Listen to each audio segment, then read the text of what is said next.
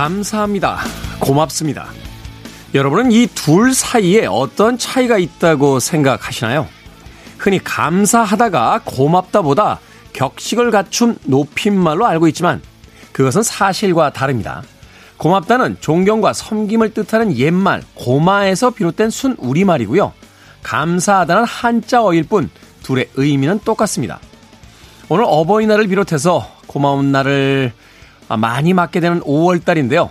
감사합니다도 충분히 좋지만 우리만의 깊고 따뜻한 그 말 고맙습니다를 좀 더 자주 써보는 건 어떨까요? 김태현의 시대음감 시작합니다.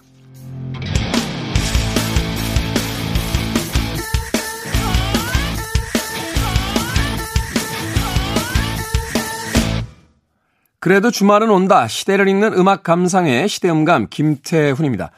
뉴스 마무리할 때 앵커들이 고맙습니다. 라고 인사하는 걸 자주 보게 되는데요. 가끔 일부 시청자분들께서 아니 왜 감사합니다라고 안 하냐? 라고 의문을 표하시는 경우도 많다고 합니다. 저도 라디오를 진행하다 보면 감사합니다라고 해야 되는 거 아닙니까? 라고 일종의 항의 아닌 항의를 해오시는 애청자 여러분들도 간혹 있습니다. 그래서 찾아봤는데요. 고맙습니다와 감사합니다는 어느 것이 더 높임말이다 라고 하는 것은 없고요. 고맙습니다가 우리, 순 우리말에서 어, 나온 말이고 감사합니다는 한자어에서 나온 말이라고 합니다. 그러니까 뭐 어버이날 부모님께 고맙습니다 말을 해도 되는 거고요. 친구나 아랫사람에게도 감사합니다 라고 이야기해도 별다른 어, 차이가 없다라는 것이죠. 자, 내 주변에 좋은 사람들에게 그렇게 감사한 마음을 전할 수 있다는 것만으로도 어떤 표현이든 자주 쓰는 것이 더 중요하지 않나 하는 생각들 해보게 됩니다. 여러분들의 취향에 맞는 어, 표현을 골라서 고맙습니다. 감사합니다. 좀 더 자주 해보시는 그런 한 주였으면 좋겠습니다. 자, 김태현의 시대 음감, 시대 이슈들 새로운 시선과 음악으로 풀어봅니다. 토요일과 일요일, 일라디에서는 낮 2시 5분, 밤 10시 5분, 하루에 두 번 방송이 되고요. 한민족 방송에서는 낮 1시 10분 방송이 됩니다. 팟캐스트로는 언제 어디서든 함께 할 수 있습니다. 고맙습니다. 감사합니다가 들어간 팝 음악이 뭐가 있을까 찾다 보니 이 음악이 떠오르더군요. 아바의 음악 듣습니다. Thank you for the music.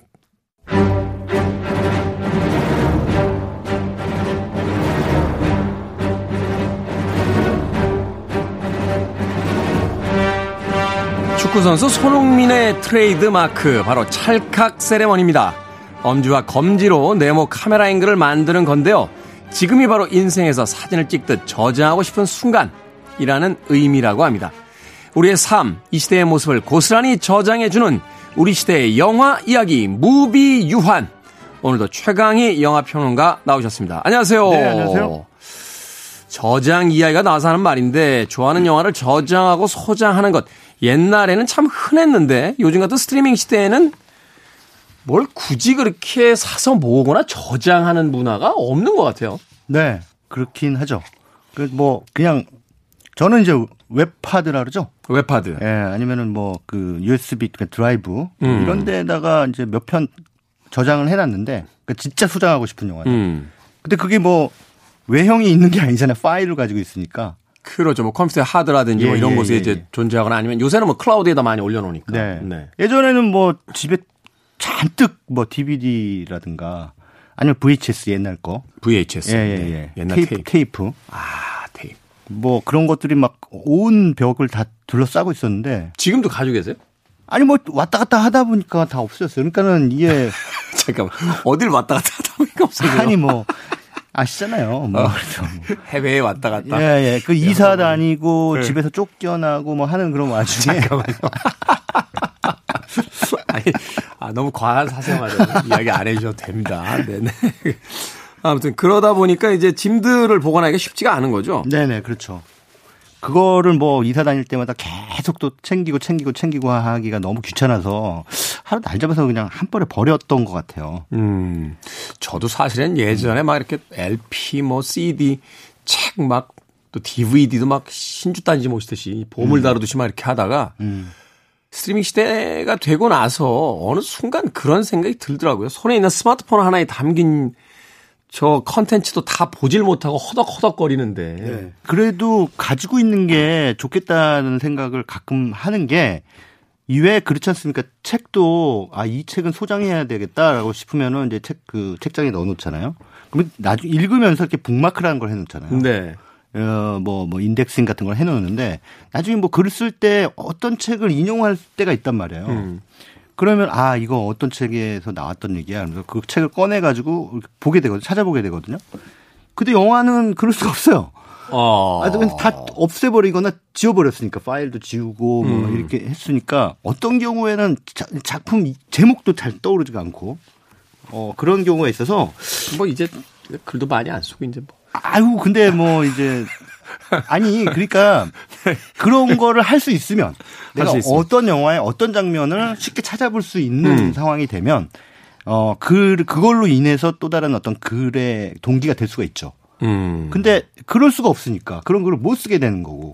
그 네. 기억이 참 잘못 왜곡된다고 하더라고요. 네. 어제 제가 그 끝곡으로 김윤아 씨의 봄날은 간다 그 음. 들려드렸는데 그 영화에 등장하는 유명한 대사 있잖아요. 라면 먹고 갈래요? 네. 라고 하는. 그게 다시 찾아보면 라면 먹고 갈래요가 아니래요. 음, 음. 라면 먹을래요. 아, 라면 먹을래요? 네. 아. 뭐 저도 사실은 그 이야기 듣고 나서 다시 찾아는 못 봤어요. 아. 그러니까, 음. 어, 이게 라면 먹고 갈래요가 아니라 라, 이게 물론 사실 뭐 본질적으로 별로 중요한 건 아니고. 중요해요. 그래도 네. 대사를 틀리면 안 되잖아요. 그렇죠. 그러니까 라면 먹을래요? 뭐이 어. 대사였는데 네. 어느 틈에가 라면 먹고 갈래요로 잘못됐다. 아, 그렇게 될 수 있죠. 예전에 그 네. 시내 21 편집장하던 주성철 기자가 네. 얼마 전에 SNS에 쓴 걸 봤는데 음. 그 뒤에 확인을 해보진 않아서 저도 맞는지는 잘 모르겠어요. 아, 라면 먹을래요가 맞습니다. 저는 확인을 해봤습니다. 아 그래요? 예 예. 오. 그 그것도 저 사실은 어떤 방송에서 그 봄날 간다를 소개할 일이 있어서. 음, 음. 근데 이거는 굉장히 중요합니다. 범나 그 라면 먹고 갈래요와 라면 먹을래요의 그 뉘앙스의 차이는 엄청나게 천양지차예요. 어떻게 다릅니까? 먹고 그냥 가라. 그게 라면 먹고 갈래요고 라면 먹을래요는 먹은 뒤에 상황은 어 it's up to you. 너한테 맡길게. 이게 어마어마한 뉘앙스의 차이입니다. 그 유혹의 강도의 차이가 엄청난 거죠. 네. 허진호 감독 만나면 한번 여쭤보도록 하겠습니다. 과연 그런 차이가 있어서 그 대사를 그렇게 사용을 하신 건지. 음. 자, 오늘의 무비 유한. 어떤 주제로 어떤 영화를 만나봅니까? 네, 뭐 가정의 달이고 또 상투적으로 가면은 뭐 언제 부모님에 대한 영화들을 제가 이제 소개를 해드리고 부모님께 효도하자는 계몽적인 이야기로 결말을 내겠죠. 네. 하지만 뭐 다른 방송에 다 그럴 건데 여기서까지 그 저까지 거기다 숟가락 얹는 거는 저답지 않고 음. 어, 조금 다른 접근을 해보자 가족에 대해서 왜 우리는 가족하면은 아이들 아니면 어머니 아버지만 얘기하는가? 왜 나의 아내와 음. 나의 남편에 대해서는 얘기하지 않는가? 음. 이런 문제 의식이 생겼어요. 물론 저는 이제 지금 아내가 없지만 어. 아니 그러니까 그런 얘기를 굳이 안 하, 굳이 안 하셔도 되는 사적인 정보까지 이야기하실 필요는 없다고요. 아 양념이에요 양념. 네, 양념. 네. 그래서 이제 그 어, 부부에 대한 이, 이 영화들을 좀 찾아봤습니다. 부부에 관한 영화들. 예 예. 그래서 이제 어 사실 부부 부부는 모든 가족의 근원이잖아요. 근, 근본. 가족이 시작이 되려면 일단 남녀가 만나 부부가 돼야지 이제 시작이 네, 되는 그때부터 거죠. 이제 가족이 만들어지는 거잖아요. 그래서 이제 어떻게 보면 출발점이기 때문에 가족의 출발점인 부부에 대해서 우리가 좀 부부 관계, 부부 생활 뭐 이런 것들에 대해서 좀 어, 생각해 볼 시간이나 그 기회가 필요하다 라는 생각이 듭니다. 그 가정의 날도 부부의 날이 있더라고요. 찾아보니까. 부부의 날 있죠. 근데 부부의 날은 왜 휴일이 아닌 거야? 아무튼 어린이날은 휴일인데. 네. 아이 뭐 부부끼리 어디 그 좀 놀러 가세요 하면서 이제 빨간 날로 만들어 주면 좀 좋습니까? 그러면 또 부부가 네. 아닌 분들이 네. 부부의 날만 있습니까? 어. 싱글의 날은 있으면 안 됩니까? 또 아, 이렇게 또 뭐 싱글의 날도 만들면 좋죠. 아, 만들면 좋은데 이틀씩 만들기 부담스러우니까 그냥 네. 둘이 세임 세임으로 없는 걸로 하자 이렇게, 이렇게 되겠죠. 그래서 그런 영화들 몇 편을 좀 시간 되는 대로 한번 소개를 해드릴 텐데요. 네, 첫 번째 영화. 첫 번째 영화는 그냥 웃긴 영화, 아주 되게 재미있는 영화인데요. 제목부터 재미있어요. 일본 영화입니다. 집에 돌아오면 언제나 아내가 죽은 척을 하고 있다. 일본의 유명한 만화 원작이죠. 제가 이 만화책 되게 좋아해서 제가 가지고 있어요. 제가 예. 책장 정리하면서 무수히 많은 책을 버렸는데 음. 이 만화는 가지고 있습니다. 네. 아내가 또 죽었답니다. 원제가. 어, 그래 맞아. 맞아요, 맞아요. 네. 이거를 이제 영화로 만들었는데 아, 저 배꼽 빠집니다. 영화 보다 음. 보면. 뭐 원작도 재밌겠지만 네. 어, 제목 그대로입니다. 영화 그 내용은 집에 돌아오면 언제나 아내가 죽은 척을 하고 있어요. 근데 이 죽은 척 하는 이 그 장면이 너무나 창의적이라. 그렇죠. 네. 어느 날은 뭐 그 토마토 소스를 이제 이 입과 옷, 네. 옷에다가 바른 상태로 이제 죽어 있고. 음. 이건 굉장히 베이직한 거죠. 기본. 마치 무슨 살해당한 것처럼. 예, 예, 예. 그건 이제 기본이고 조금 이제 응용이 시작됩니다. 이제 다음 음. 날부터 응용이 시작되는데 이제 악어 인형을 사다가 그 악어 입에 머리를 입에다가 머리를 집어넣고 죽은 척하고 있는 거예요. 악어에게 잡아먹힌 것처럼. 예, 예, 예. 네. 뭐 이런 경우도 있고 또 어느 날은 칼에 맞은 상태로 아, 죽어 있고. 아. 예, 예.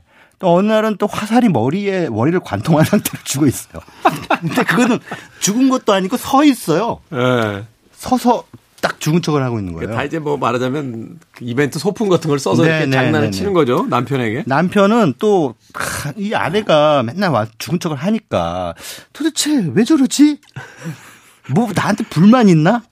무슨 할 말이 있는데 지금 저런 퍼포먼스로 우회적으로 나한테 불만을 얘기하는 건가? 뭐 등등 이런 여러 가지 걱정이 되지만 어 그래도 아내가 그 얼마나 그 정성이 갸륵합니까? 그러니까 장난질을 쳐도 그렇게 막 소품까지 사다 놓고 아, 블록버스터급으로 장난치죠. 네네. 그 남편 오는 시간에 딱 맞춰가지고 그런 식으로 죽은 척하게 장난을 치니까 그리고 이제 어 맞춰줘야 되잖아요. 또 그렇죠. 그러니까는 이제 남편인 주는 또, 어, 어, 이게 어떻게 된 일이지? 뭐 이러면서 이제 거의 리액션을 뭐 해줘야 되는데. 예, 연극하듯이 화답을 해줘요. 그러면 이제 죽은 척 하는 아내가, 치에라는 아내가 고개를 쓱 돌리면 킥킥킥 웃어요. 네. 아, 근데 제가 보기에는 너무 너무 귀여운 그런 부부잖아요. 그렇죠. 네. 이런, 이런 아내가 이렇게 매일 장난을 쳐주면. 네네. 네. 아 근데 이 남편은 그게 왜 계속 당혹스러운 거예요. 그 근데 사실 이게 음. 안 당혹스럽겠어요. 집에만 오면 아내가 죽어 있는데 매일 이상한 방식으로 죽어 있으니까. 음, 음. 어.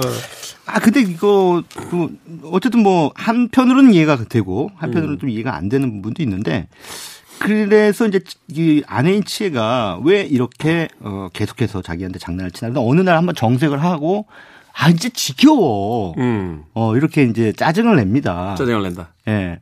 그러니까는 그때 이제 아내가 조금 충격을 먹었나 봐요. 더 이상 어. 죽은 척을 안 하더라고요. 안 하는데 대신 그것 대신 역시나 어, 살아있는 뭔가를 연기를 해요. 소품을 구해가지고. 거기까지는 이제 스포일러니까. 예, 예, 예. 뭐 이런 얘기들이 이제 쭉 진행이 되면서 이 두 부부 간의 에, 사랑이 어떻게 싹텄고 이제 플래시, 플래시백으로 보여주죠. 음. 또 이 아내가 왜 하필 자꾸 죽은 척 연기를 하는지. 음. 뭐 이런 그 미스터리에 대한 이제 비밀, 그러니까 진실을 어 그게 진행되면서 한 커플 두 커플씩 이제 벗겨서 관객들에게 전해줍니다. 장난하는 부부 참 좋은 것 같아요. 만약에 서로 부부. 그걸로 네. 서로 즐거울 수 있다면, 네. 어 되게 그 애정을 표현하는 그런 걸로 왜 흔히 보면 이제 우리는 뭐 특히나 그 남자분들이 여성에 대한 사랑을 어떤 이벤트로 이렇게 뭔가를 해보려고 이벤트로 그 평상시에 안 하던 분들이 한번 하는데 예, 예. 그게 안 되죠. 그렇죠. 그러니까. 거창하게 뭐 날 정해서 1년에 한두 번 뭐 결혼 기념일이나 뭐 이럴 때 생일이나 뭐 이벤트로 뭔가를 이렇게 해주려고 하시는 분들이 가, 간혹 있는데 그 네. 이벤트조차 네. 어느 순간부터 또 사라지죠. 사라지고 어떻게 보면 부부가 어, 한 입을 넣고 자는 부부가 사실은 세상에서 가장 어, 친한 사이인데 음. 예, 이제 뭐 아이 키우고 뭐 이러면서 어, 가정을 꾸려 나가면서 점점 점점 이제 대면 대면해지는 예, 그런 관계가 되는 게 또 현실이기도 합니다. 근데 이제 그런 애정을 계속 확인하고 확인하는 그런 이런 어, 방법으로서 음. 장난질 이거 귀엽잖아요. 그래서 이제 이런 것들을 좀 어, 여러분들도 이 방송 들으시는 분들도 한번 해보시라. 그러니까 지나치게 상대방을 놀래키는 것이 아니라 음. 뭔가 슬쩍 어, 하는 그런 장난질 같은 경우 뭐 이를테면은 이 인형 이렇게 탈, 탈 인형, 이렇게 인형 탈, 뭐라 그러죠? 이렇게 쓰는 거. 뭐 이런 거 써가지고 저 퇴근하는 남편을 만난다든가 아니면 네. 퇴근하면서 남편분이 그런 걸 쓰고 들어간다든가. 잠깐만요. 쓰고 들어가다가 칼 맞아요. 쓰고는 들어가지 마세요. 아니 왜 목소리로 일단은 신면 신원은 확인이 될 테니까. 네. 어, 나야 뭐 이러 나야 하면서 문 열면 이걸 짜잔 하고 나타난다든가. 어. 뭐 이런 그 조그만 장난질은 좀 필요하지 않을까. 밥 딜런의 음악 중에서 Forever Young이라는 음악 있습니다. 언제나 젊게 사랑할 수 있다면 얼마나 좋을까요? 음악 듣습니다. 밥 딜런의 명곡이죠. Forever Young 듣고 왔습니다. 자, 오늘 영화 이야기 무비 유한 가족의 근간에 관한 영화들 부부 관계를 중심으로 다루고 있는 영화들 만나보고 있습니다. 그 첫 번째 영화는 일본 영화였죠. 집에 돌아오면 언제나 아내가 죽은 척을 하고 있다. 소개를 받았고요. 자, 다음 영화는 어떤 영화입니까? 네, 다음 영화는 이제 미국 영화입니다. 그 2009년에 개봉한 작품이고요. 미국에서 어, 로맨틱 코미디를 가장 잘 만드는 여성 감독이죠. 낸시 마이어스. 낸시 마이어스. 네. 배우들도 뭐 엄청나게 예, 거대합니다. 메릴 스트립 그리고 알렉 볼드윈 주연의 사랑은 너무 복잡해. 사랑은 너무 복잡해. 예, 예. 이런 작품이고요. 이거는 정확하게 말해서 이제 부부였던 두 남녀 이 얘기예요. 부부였던 두 남녀. 네네. 네. 그러니까 이제 메릴 스트립과 알렉 볼드윈이 부부였다가 알렉 볼드윈이 바람이 나죠. 그 스무 살 어린 젊은 여자 아, 하고 딸뻘의 그 여성하고 재혼을 하고 어 이제 근데 알렉 볼드윈은 이제 젊은 여자랑 사랑 이렇게 사랑해서 결혼했으니까 이제 뭐 완전히 새로운 어, 길을 갈 거라고 생각을 했는데 이 두 사람이 어떤 우연한 계기로 이제 만나게 되는데 이제는 조금 이제 정리가 됐어요. 뭐 사실 이혼할 때 얼마나 서로 신경전을 벌였겠습니까? 또 우리 그렇죠, 뭐. 네, 일반적으로 이혼하게 되면 서로 원수지간이 되잖아요. 언제는 뭐 조, 네. 좋아해서 이혼하는 경우는 없으니까요. 그렇죠. 네. 어, 너무 뭐 거의 이 사람 아니면은 뭐 죽음을 선택할 것처럼 그렇게 결혼을 했다가 이 사람 때문에 죽을 것 같아서 결혼 이혼을 하죠. 그래서 이제 그렇게 해서 이혼을 했는데 이 두 사람이 다시 만나게 되니까 아 이제 옛날 생각도 나고 어 그렇게 이제 서로 이제 뭔가 아웅 아웅다웅하던 시절이 극복하고 음. 다시 알콩달콩으로 가는가 했더니 아니 두 사람이 이제 다시 연인 관계가 돼 버립니다. 그러니까 공식적인 연인, 연인 관계는 될 수가 없죠. 그렇죠. 네, 왜냐하면 알렉 볼드윈에겐 처가 있기 때문에. 그 젊은 젊은 아내가 있으니까. 예, 그리고 메릴 스트립도 이제 아, 그러니까 전처랑 바람을 피해요. 예, 그렇죠. 그러니까 이 영화의 컨셉은 어, 전처와 바람을 핀다. 예. 야, 기발하네요. 예, 예 소재가. 예, 그러니까 전처와 불륜을 저지른 거죠. 여보, 여보, 우리 이래서는 안 돼. 막 이러면서. 아니야, 이거 유쾌한 어떤 반전인데요. 대부분 이제 결혼 생활하는 부부가. 네. 어떤 남자나 여자 쪽에 새로운 연인이 생겨서 이제 불륜을 저지르게 되는 이야기는 뭐 세상에 차고 넘치는데. 네네네. 네, 네. 이혼한 남편이 다른 젊은 여성과 결혼했는데 어느 날 우연한 계기를 통해서 전 아내와 이제 음. 이게 맞죠? 관계상은 바람을 피게 되는 이야기니까. 예, 아, 기발한데요, 이 영화? 네네, 굉장히 음. 기발한 발상의 영화죠. 그래서 어 결국은 이제 이 영화 사랑은 너무 복잡해. 뭐 물론 영화니까 이 두 사람이 여기서 이제 굉장히 어, 제목 그들의 복잡한 신경들을 이제 가지고 만나게 되거든요. 네. 아니 우리 왜 이러지 지금 막 이러면서 복잡하겠죠. 어, 옛날에는 뭐 서로 지긋지긋했는데 이게 뭐지 싶겠죠. 당신 결혼 네. 딴 여자하고 결혼하고 나니까 아 왜 이렇게 당신이 좋아지는 거야? 막 이러면서 나도 당신이 좋아. 막 이러면서 네. 너무 웃나요, 제가? 네네네. 네. 네. 그래가지고 이제, 아, 이렇게 기가 막힌 설정인데 이걸 통해서 이게 부부란 무엇인가. 음. 부부라는 그, 우리가 이제 살아가면서 어, 부부라는 이름으로 어, 하나의 가족을 이룬다는 건 엄청나게 기적 같은 일이잖아요. 사실 따지고 보면. 그렇죠. 저 많은 사람들 네. 사이에서 이제 인연을 맺고 이제 네. 부부가 돼서 가족을 만들기 시작한다는 거. 네, 네, 네. 자기 인생의 통틀어서 가장 중요한 예, 그런 관계인데 어 그런 관계가 또 쉽게 뭐 상처가 되기도 하고 또 원수지간이 되기 심하면 원수지간이 되기도 하는데 어, 어떤 부부 관계, 그러니까 결혼이라고 하는 틀 안에서의 부부 관계를 넘어서 그 부부로서의 두 사람이 서로 감정적 교류는 어떠해야 하는가, 음. 어떤 모습이어야 하는가 라고 하는 차원에서 이 영화는 유쾌한 로맨틱 코미디의 틀로 어, 관객들에게 좀 슬쩍 이제 질문을 던지는 거죠. 음. 예. 당신은 당신의 아내 혹은 당신의 남편을 얼마나 사랑하고 있어요? 어, 어떻게 사랑하십니까? 사랑을 어떻게 표현하십니까? 뭐 이런 것들. 음. 그런 좀 뭐, 좀 나이가 들면 사랑은 무슨 개뿔 이러면서. 저기요. 안 그런 분도 많아요. 왜, 왜 개인적 의견을 자꾸 영화평 뒤에다 붙이십니까? 아, 니 아니, 저의 사례뿐만 아니라 네. 주변에 보면은 그 중년, 뭐 작년 이렇게 넘어가면 뭐 그때까지도 알콩달콩 하신 분들도 계십니다만은 네. 대체로 뭐 안 그러신 분들도 많으니까 음.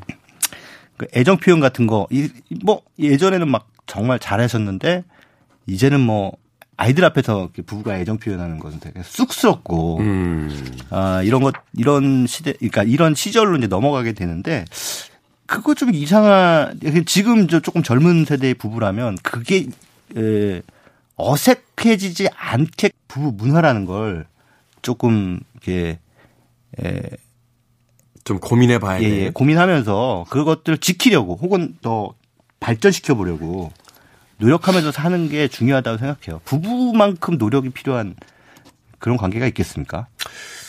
이런 거죠. 그 그토록 지겹게 싸우던 그래서 결국은 이혼이라는 극단적인 선택을 한 부부였는데 서로 거리를 두고 떠나 보니 비로소 상대방이 보이기 시작하는. 네, 네. 그래서 이 이미 어긋나 버린 이 관계를 도대체 어떻게 다시 복원해야 되는가. 네, 네. 여기서 이제 고민에 빠져버린 이제 그렇죠. 에, 상황 그것을 바로 이 역설적인 어떤 상황에 에, 코미디로서 이제 만들어내고 있다. 예. 이렇게 볼 수 있겠군요. 사랑은 너무 복잡해. 제목도 흥미롭습니다. It's complicated. 말 그대로 복잡하다라고 제목을 달고 있는데 아, 음악 한 곡 듣고 싶어졌네요. 에이브릴 라빈입니다. complicated. 에이브릴 라빈의 complicated 듣고 왔습니다. 자, 최광희 영화평론가 함께하는 우리 시대의 영화 이야기, 영화 속 우리 시대의 이야기, 무비 유한. 오늘 계속해서 가족의 근간이라는 주제를 가지고 어, 영화들 만나보고 있습니다. 자, 다음 영화 어떤 영화입니까? 지난해 봄에 개봉한 영화입니다. 음. 어, 스파이의 아내라고 하는 제목의 일본 영화인데요. 스파이의 어, 아내. 예, 구로사 기요시라고 이제 일본 영화계 또 한 명의 그 거장으로 손꼽히는 감독이죠. 네. 어, 이번에 신작이고요. 어, 배우는 최근 2000년대 초중반에 정말 귀여운 이미지의 뭐 하니아 클로버라든가 이런 하나와 앨리스. 예, 하나와 앨리스라는 작품으로 각인됐던 아오이 유. 아오이 유. 예, 아오이 유와 이제 다카야시 이세이라고 하는 남자 배우가 부부로 등장하는데요. 아오이 유가 너무너무 귀여웠었잖아요, 그때. 그 하나와 앨리스 같은 그 고등학생 여고생으로 나왔을 여고생으로 나왔죠. 예, 예. 네. 근데 실제로 그때 나왔을 때 아마 여고생이었을걸요? 음. 어, 굉장히 어린, 어린 나이에 그 데뷔를 했는데 지금 이미 벌써 서른 중반이 넘었어요. 서른 일곱, 여덟? 그 정도 그 정도 됐겠죠. 이제 나이가 예, 예, 네, 영화의 예, 그, 그 당시에 이제 나이를 계산을 해보면. 아니 그러면 최근에는 뭐 그 동경 이야기를 리메이크한 그 동경 가족이라는 영화로 최근에 아오이유라는 배우를 이제 본 적은 있습니다만 네. 이 스파이 안에는 이제 시대극이에요. 시대극. 어 그래서 약간 고전적인 연기를 하는데 어 그래서 보니까 완전 숙녀가 됐더라고요. 숙녀. 아. 30대 중반이 넘었으면 숙녀죠. 예, 예, 예. 그 옛날에 그 귀여운 이미지는 싹 빼고 진짜 어떤 고, 우아한, 우아한, 우아한 그 이제 중산층 어 아내 숙녀, 요조 숙녀라고 해야 되나요? 지금 등장한 단어들이 다 다 옛날 거예요. 아까 잠깐 나오려다 해도 멈춰둔 단어 이제 고혹적이다. 음, 음. 뭐 숙녀. 사실 이제 우리도 이제 옛날 사람인 게. 아 그건 뭐뭐 뭐 요즘 표현 뭐 좋은 거 있어요? 요조 숙녀 요거 안 쓰거든요. 요조 숙녀라니요. 요조 숙녀. 아, 그럼 그게 뭐... 이제 뭐 30대 중반에 아주 음. 그 매력적인 여성이다. 네, 네, 매력적인. 음. 예. 어, 아무튼 그, 이 아오이유와 다카시 이세이 두 사람이 부부는 1940년대 일본에 살고 있는데. 1940년대. 예, 남편은 사업가고, 이제, 아오이유 그 아내는 그냥 집에서 열심히 그 남편을 이제 내조하는 그런 아내예요. 근데 이제 이 어느 날 이 남편이 만주로 출장을 갑니다. 근데 네. 1940년대 아시겠지만 1940년대의 만주는 일본 땅이었죠. 일본의 속국이었죠. 만주국. 그렇죠. 중국이 예, 예. 이제 일본의 영향력에 있어. 음. 우리나라도 일제 강점기 시절이었고. 네, 네, 네. 그래서 이제 거기로 갔는데 이 남편이 거기서 이 만주 땅에서 벌어지는 참극을 보게 돼요. 음. 그 일본이 어떻게 거기서 만행을 저지르고 있고 네. 거기 만주국에서 그뭐 중국인들이겠죠. 중국인들을 살상하고 심지어 어 화학 그 무기의 어떤 뭐 실험 대상 생화학 예 생화학 무기의 실험 대상으로 삼고 있다라는 사실을 알게 됩니다. 그러면서 이제 굉장히 양심의 가책을 받게 되죠. 아 내가 이거 가만히 있어도 되겠는가? 나는 그런 어떤 생각을 품게 돼요. 네. 그래서 이제 돌아오는데 예, 돌아오면서 이제 아주 중요한 그 문서를 가지고 들어옵니다. 중요한 문서를 가지고 들어온다. 이게 이제 어떻게 보면 일본의 어떤 군사 비밀과 관련된 어 중요한 문서를 입수를 해서 그걸 가지고 들어오게 되는데 그 문서를 이제 공개를 해서 어, 해외 여론이 일본에게 불리하게 돌아가게끔 만들어야겠다. 이 전쟁을 이제 멈추게 하려고 예, 하는 예, 어떤 예, 예. 음. 그런 이제 굉장히 양심적인 일본의 지식인으로 등장을 하죠. 음, 네. 아우유 입장에서는 어떻게 하겠습니까? 이거 말려야 될지 말아야 될지 이거 굉장히, 굉장히 고민인 거죠. 정치적으로 위험한 상황이지만 네. 또 남편이기도 하고 네네. 네, 네. 복잡한 요, 상황이네요. 네네. 이런 경우들 그러니까 이게 뭐 이게 영화니까 또 시대극이고 하다 보니까 또 시대의 무게에 짓눌린 한 부부의 이야기를 보여주고 있습니다만 어 아내가 됐든 남편이 됐든 어떤 가정에 위협이 될 만한 네. 어떠한 일을 어떤 선택하는 기로에 설 때가 있습니다.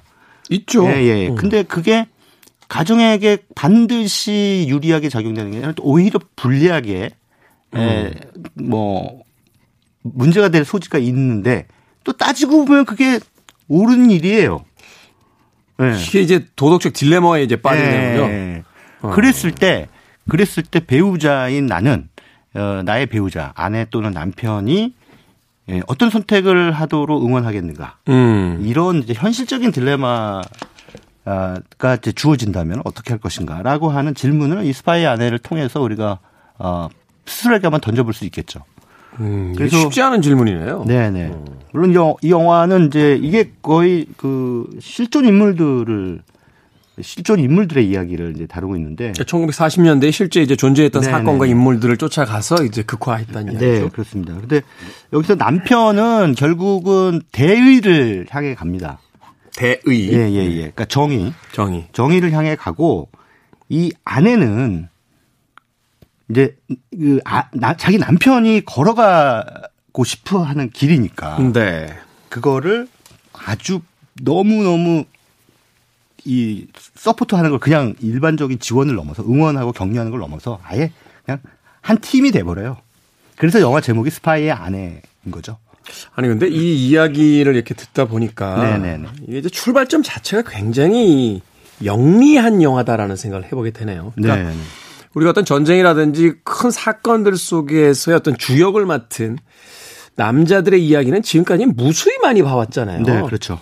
뭐 특수부대원들의 이야기, 뭐 네. 스파이의 이야기, 그 안에서 벌어진 여러 가지 정치적인 어떤 상황 속에서 이야기, 소위 이제 남성을 중심으로 했던 서사들은 너무나 익숙하게 많이 봐왔는데 그 익숙한 이야기 속에서 희생을 강요당했거나 혹은 음. 아주 충실한 조력자이자 혹은 밝혀지지 않았지만 더 큰 역할을 맡았던 또 다른 사람들에 대한 쪽으로 이제 시선을 옮겨서 네. 사실 이제 거기서 복잡 미묘한 드라마가 생기는 거잖아요. 그렇죠. 대의를 따르겠다라고 선택한 사람들에게야 뭐 그냥 일직선으로 직진하는 어떤 이야기만 있지만 음, 음.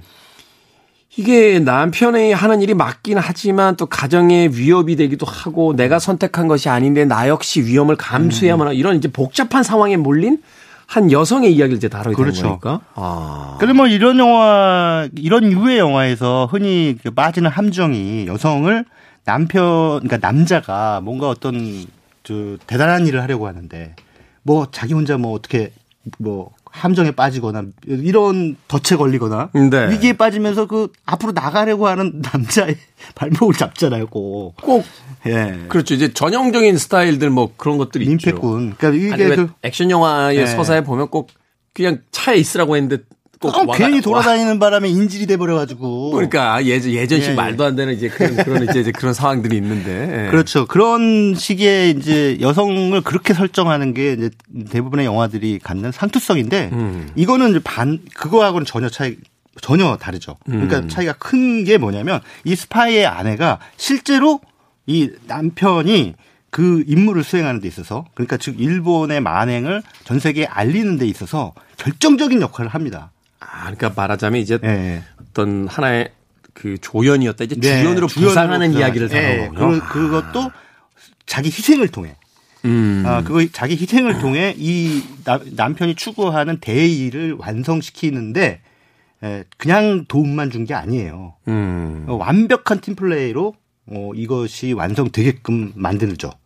그것이 이제 스파이의 아내가 어, 갖는 어떤 차별성 가운데 하나죠. 그냥 어떻게 보면은 일본 여성이고 1940년대니까 그냥 남편한테 순종적이고 뭐 그냥 남편이 하라는 대로 따르고 어, 소극적이고 뭐 이럴 거라고 생각했는데 물론 외향적인 그런 성격도 아니고 사람들한테 말할 때 막 그렇게 막 자기 주장을 열심히 편다든가 음, 그런 스타일도 아닙니다. 그냥 가만히 조용한 스타일인데 실제로 어, 어떤 작전을 수행하는 데 있어서 이두 네. 부부가 네. 구상한 작전을 수행하는 데 있어서는 정말 단호하게 예, 들어가죠. 그래서 음. 이게 뭐 처음부터 어떠한 이데올로기적 학습을 받은 사람도 아니고 그냥 평범한 그런 그 주부로 살다가 그 네. 남편과의 이러한 그 교류를 통해서 어, 깨, 깨달음이랄까요? 이런 걸 얻어가는 과정을 또 이게 뭐 거창하게 보여주는 것도 아닙니다. 네. 그러니까 다만 이 영화는 이 아오이 유가 연기한 이 아내가 남편을 너무 끔찍하게 사랑하는구나. 음. 끔찍하게 사랑하기 때문에 남편과 모든 걸 함께 하고 싶어 하는구나. 음. 그래서 사랑이라는 것이 결국은 이 정의를 구현하는 가장 중요한 견인차가 됐다.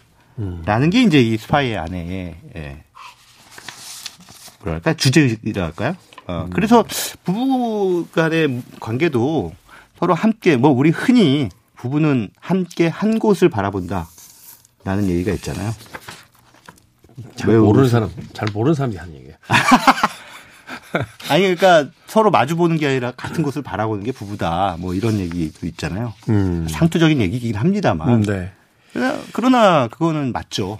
네, 결국 이데올로기나 그 무수히 많은 경문들보다 한 사람을 사랑한 또 한 사람의 사랑이 가장 힘이 세다. 네, 그렇죠. 그런 이야기를 영화가 하고 있군요. 멋진데요. 이 영화 저는 못 봤습니다만 이야기가 워낙 많이 나왔던, 이제 호평이 많았던 영화여서 봐야겠다라고 위싱 리스트에다 담아놨는데, 어, 다음 주에는 꼭 보도록 하겠습니다. 자, 가족의 달을 맞이해서 어, 가족의 근간이라는 어, 주제를 가지고 오늘 영화평론가 최강희 씨와 함께 무비 유한 몇 편의 영화 만나봤습니다. 오늘 감사합니다. 네, 고맙습니다. 저도 어, 끝 인사 드리겠습니다. 스파이 아내라는 이 영화 소개받다 보니까 아, 이 영화의 주제곡이 떠올랐습니다. 007 나를 사랑한 스파이에서 어, 주제곡이었던 칼리 사이먼의 Nobody Does It Better 들으면서 저도 작별 인사 드립니다. 지금까지 시대음감의 김태훈이었습니다. 고맙습니다.